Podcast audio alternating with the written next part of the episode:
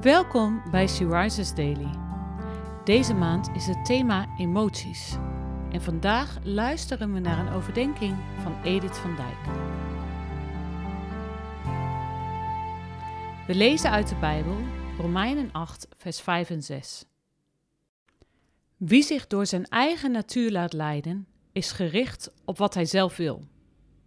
Maar wie zich laat leiden door de geest, is gericht op wat de geest wil. Wat onze eigen natuur wil, brengt de dood. Maar wat de geest wil, brengt leven en vrede. Op vroege leeftijd wilde ik al graag mijn eigen wil doen. Het gaf me een gevoel van vrijheid.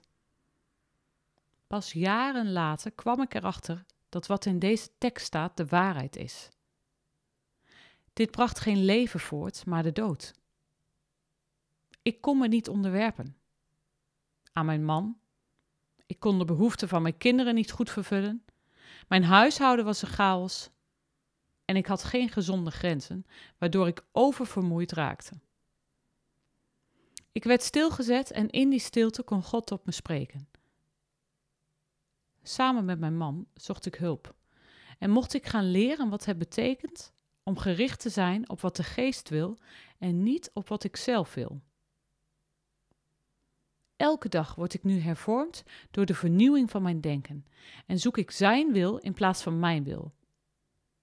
Het heeft mijn huwelijk, kinderen en mijzelf totaal veranderd.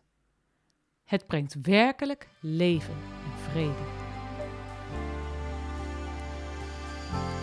Waardoor laat jij de lijden in je leven? Kijk eens naar de vruchten ervan. Wat brengt het je?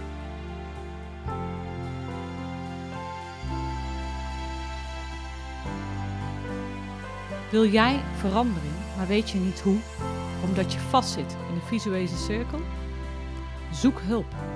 Het is nooit te laat om dingen anders te gaan doen.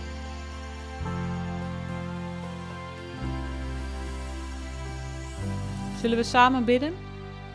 Lieve Vader, ik bid voor geopende ogen en harten die ernaar verlangen om uw wil te doen. Dank u wel dat we door uw geest geleid mogen worden en het ons leven en vrede brengt. Amen.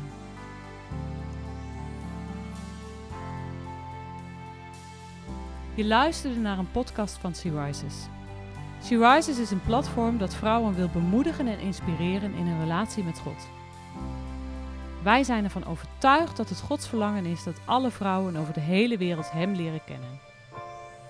Kijk op www.she-rises.nl voor meer informatie.